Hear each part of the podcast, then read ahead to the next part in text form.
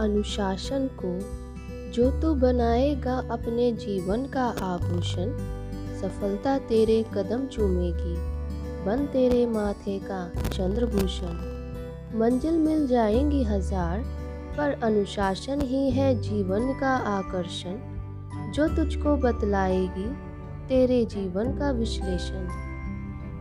मैं हूँ आशना, कहानियाँ सुनाती हूँ। आज सुनाऊँगी एक छोटी बच्ची की कहानी। जिसका नाम अर्पिता था।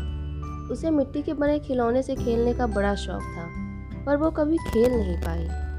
दूसरे बच्चों को खिलौने से खेलता देखती तो उसका भी मन होता खेलने का, पर अफसोस कि उसके पास एक भी खिलौना खेलने के लिए नहीं होता था।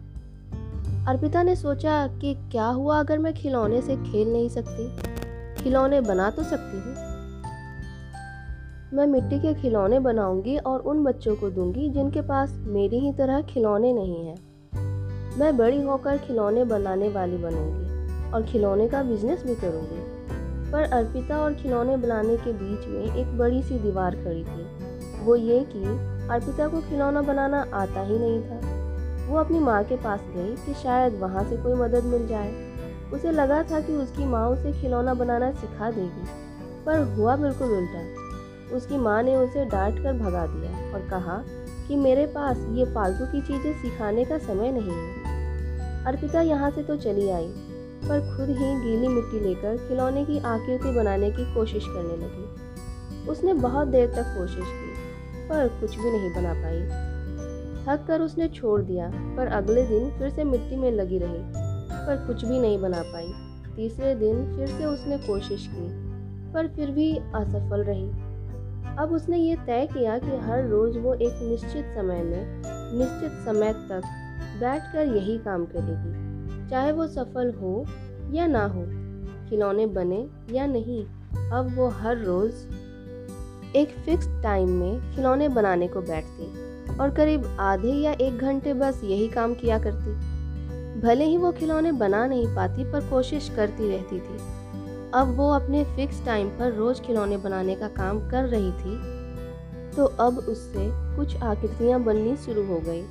उस दिन अर्पिता बड़ी खुश हुई। उसने सोचा कि उसकी मेहनत बेकार नहीं गई, और अगर वो इसी तरह हर रोज़ ये काम करती रही तो शायद जल्द ही सुंदर सुंदर खिलौने बन जाएँगे। और एक दिन सचमुच में उसने बहुत ही सुंदर सुंदर खिलौने बनाना शुरू कर दिया। अब वो खिलौने बनाती, फिर उसे आग में पकाती। और अपने जैसे कई बच्चों को वो खिलौने बांट देती। धीरे धीरे उसके खिलौने भी फ़ेमस हो गए और वो भी अर्पिता खिलौने बनाने वाली के नाम से फ़ेमस हो गई। ये कहानी हमें यही सिखाती है कि चाहे हम अपने जीवन में कुछ भी करना चाहते हों, वो काम हमें आता हो या नहीं आता हो, अगर हम उस काम को करना चाहते हैं तो हमें डिसिप्लिन को ज़रूर अपनाना चाहिए, क्योंकि डिसिप्लिन एक ऐसा पावरफुल वर्ड है जो असंभव को भी संभव कर सकता है।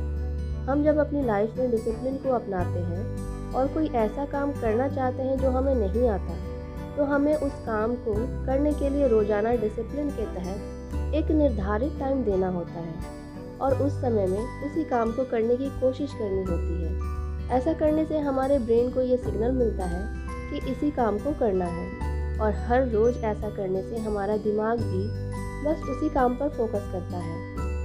और धीरे धीरे हम उस काम को करने में सक्षम होते रहते हैं। जाते जाते फिर से वही कहूँगी जो हमेशा कहती हूँ कि ज़िंदगी में हमेशा आशावादी रहें, क्योंकि अगर मन में है विश्वास तो दुनिया की हर चीज़ है आपके पास। शुक्रिया।